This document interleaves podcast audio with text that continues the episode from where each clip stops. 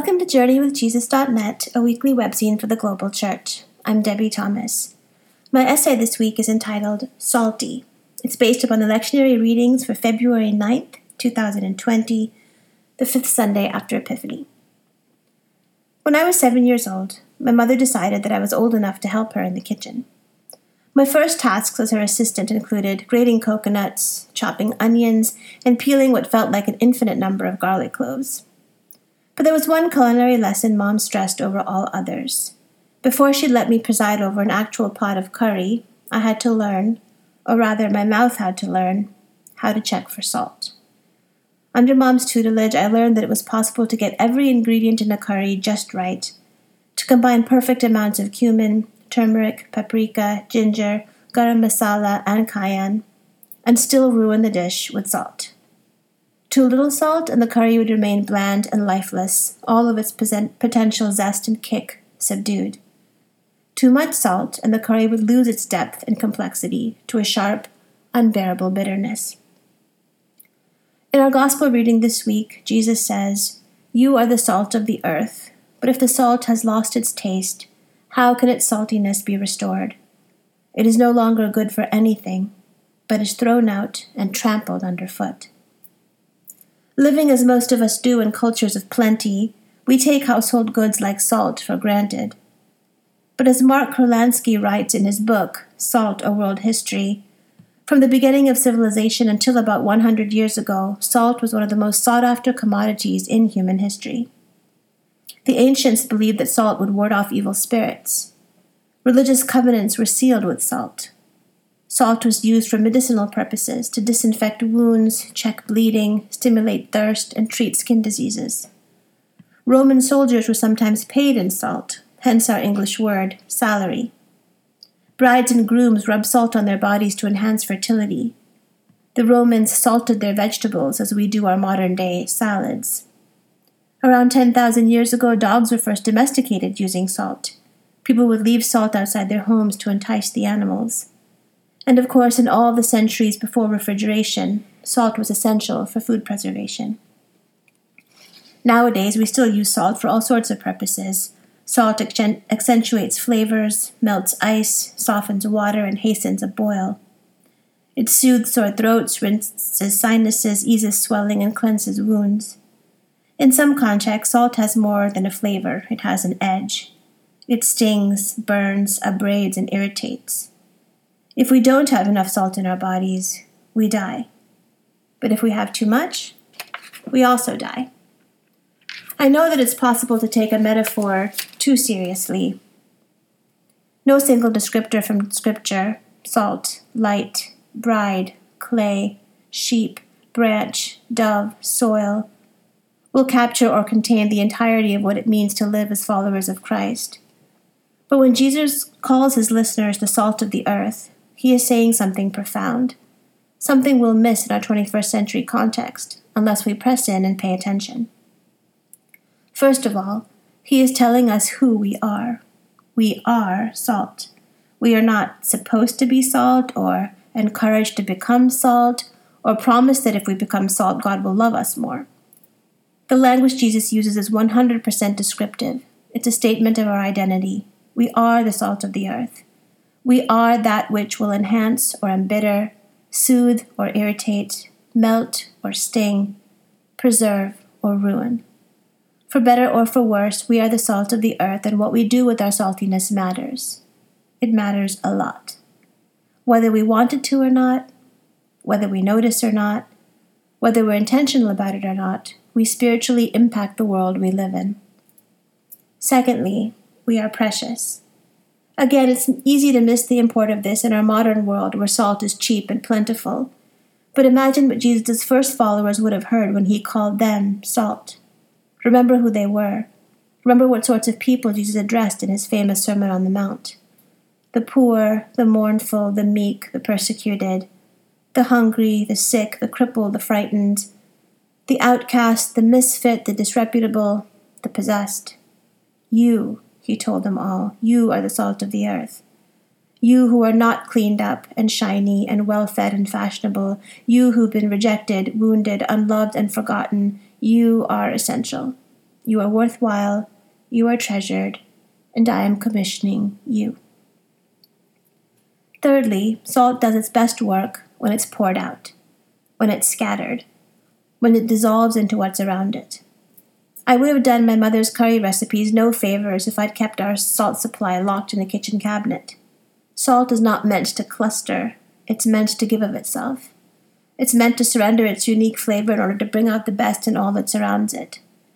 Which means that if we want to enliven, enhance, deepen, and preserve the world we live in, we must not hide within the walls of our churches.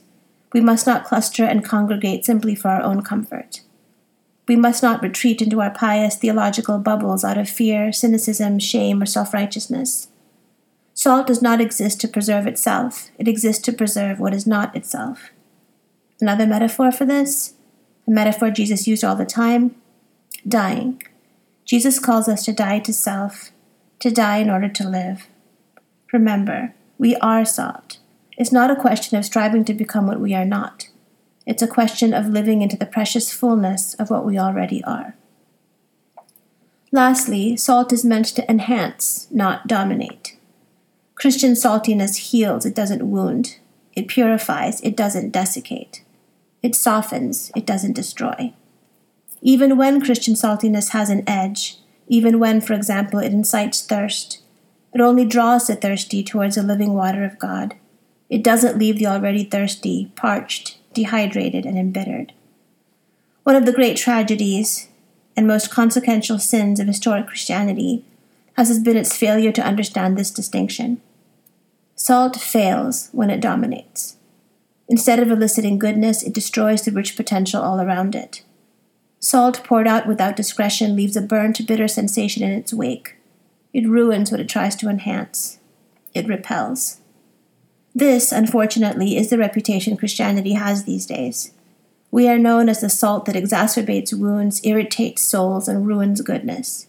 We are considered arrogant, domineering, obnoxious, and uninterested in enhancing anything but ourselves. We are known for hoarding our power, not for giving it away. We are known for shaming, not for blessing. We are known for using our words to burn, not heal. This is not what Jesus ever intended when he called us the salt of the earth. Our preciousness was never meant to make us proud and self-righteous. It was meant to humble and awe us. So what do we do? Our vocation in these times and places is not to lose our saltiness. That's the temptation, to retreat, to hide, to choose blandness instead of boldness, to keep our love for Jesus a hushed and embarrassed secret. But that kind of salt, Jesus told his listeners, is useless. It is untrue to its very essence. And so we are called to live wisely, creatively, and in balance, to learn, as my mother put it when I was a little girl, how to check for salt. Salt at its best sustains and enriches life. It pours itself out so that God's kingdom might be known on the earth, a kingdom of spice and zest, a kingdom of health and wholeness, a kingdom of varied depth, flavor, and complexity. In the Sermon on the Mount, Jesus makes concrete the work of love, compassion, healing, and justice. It's not enough to simply believe. It's not enough to bask in our blessedness while all around us God's creation burns. To be blessed, to be salt, to be followers of Jesus, is to take seriously what our identity signifies. We are the salt of the earth. This is what we are, for better or for worse. May it be for better. May your pouring out, and mine, be for the life of the world. For books this week, Dan reviews Walking, One Step at a Time by Erling Kagge, translated from the Norwegian by Becky Crook. This book was an automatic read for me when I saw it at our local library. I had enjoyed reading Kagge's previous book called Silence in an Age of Noise. More practically speaking, my wife and I had become serious long walkers. In 2012, we walked the 500-mile Way of St. James in Spain. In 2014, we backpacked the 450-mile pilgrimage across southern France called Le Chemin du Puy. In 2016, we hiked the 350-mile La Via di Francesco from Florence to Assisi to Rome. We've done 3 200-mile walks in England and Wales, and last summer, 2019, we hiked the 100-mile Tour de Mont Blanc. so I was interested in Kagge's subject. Kagge brings an unusual personal story to these reflections. Most people know him as a world-class explorer. He was the first person to walk alone to the South Pole, and the first person to complete the so-called Three Poles Challenge, the North Pole, the South Pole, and Mount Everest. During his Antarctic expedition, he had zero radio contact and didn't speak to another person for 50 days. In addition to these personal experiences of walking, Kagge draws upon his urban life in Oslo, his publishing business that he started, his art collecting, scientific studies, and simple things like dinner conversations with his girls. Along the way, he reflects on philosophers like Socrates, Kierkegaard, Kant, and Heidegger, and various Norwegian thinkers I've never heard of. In our affluent Western culture, we do a whole lot of sitting and driving, but you don't have to be an Antarctic explorer to start walking. Kagge also describes his 40-mile walk across Los Angeles. About 20 years ago, my wife and I spent a week in New York City pretty much doing nothing but walking all day, napping in the afternoon, and going to a show at night. More accessible still, Kagge describes walking 2 miles from his home in Oslo to his work. We could all do that. So much in our lives is fast-paced, he writes. Walking is a slow undertaking. It is among the most radical things you can do. For films this week, Dan reviews Woodstock, 3 days that defined a generation. 50 years ago last summer, and just 1 month after the Apollo 11 moon landing on July 20th, 1969, 500,000 hippies descended upon Max Yasker's farm in upstate New York from August 15th to 17th for what the promoters called an Aquarian Exposition, 3 days of peace and music. I was 14 years old. Like the moon landing, Woodstock became an iconic event that defined a generation. This commemorative documentary, directed by Barack Goodman and Jamila Efron, premiered at the Tribeca Film Festival in April 2019 and then on PBS that August.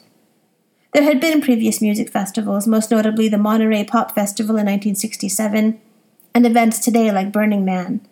But nothing like Woodstock, with its massive traffic gridlock, mud and rain, freak-out tents for the overdosed, nude bathing, and food shortages. The film begins with the cultural backdrop of the Vietnam War, the assassinations of MLK and RFK within a month of each other, the civil rights movement, and the younger generation's countercultural pushback. We're halfway through the movie before we get to day one and the opening act by Richie Havens. The film combines archival footage, still photos, and the voiceovers of regular attendees instead of talking head experts. It was a mark in cosmic time, I have no doubt about that. It stopped the clock for 3 days, remembers one festival goer. And after it was over, I had to go back to work, said another. I watched this film on Netflix. And lastly, for poetry this week, A New Conversation by Kristen Geiser. I understand a bit more now about how it might have felt to be at the table that night of breaking bread and sipping wine, so grateful for the new conversation, no longer about rules and regulations, but about belonging. The new conversation happened round the table, where the life of each disciple was a sacred text, not just the ones who didn't betray. A conversation where everyone's words were part of the sacred story. So we return on Sundays to remember what is available to us. Do this in remembrance of me. Do take this with you, this new conversation, this beauty you have experienced. It's not a story to believe or to memorize or to tell, but a life to live with one another, a new conversation to inhabit. What if, as much as it is about the bread and the wine, it is about re-entering the conversation? What if, as much as it is about the beautiful inherited words offered, it is about our emerging and imperfect words, held by the fertile tensions of belonging and becoming, longing and allowing, arriving and departing? Do this in memory of me. Do take this with you, this gift, this earthy and holy invitation to participate in a new conversation. Thank you for joining us at JourneyWithJesus.net for February 9th, 2020. I'm Debbie Thomas.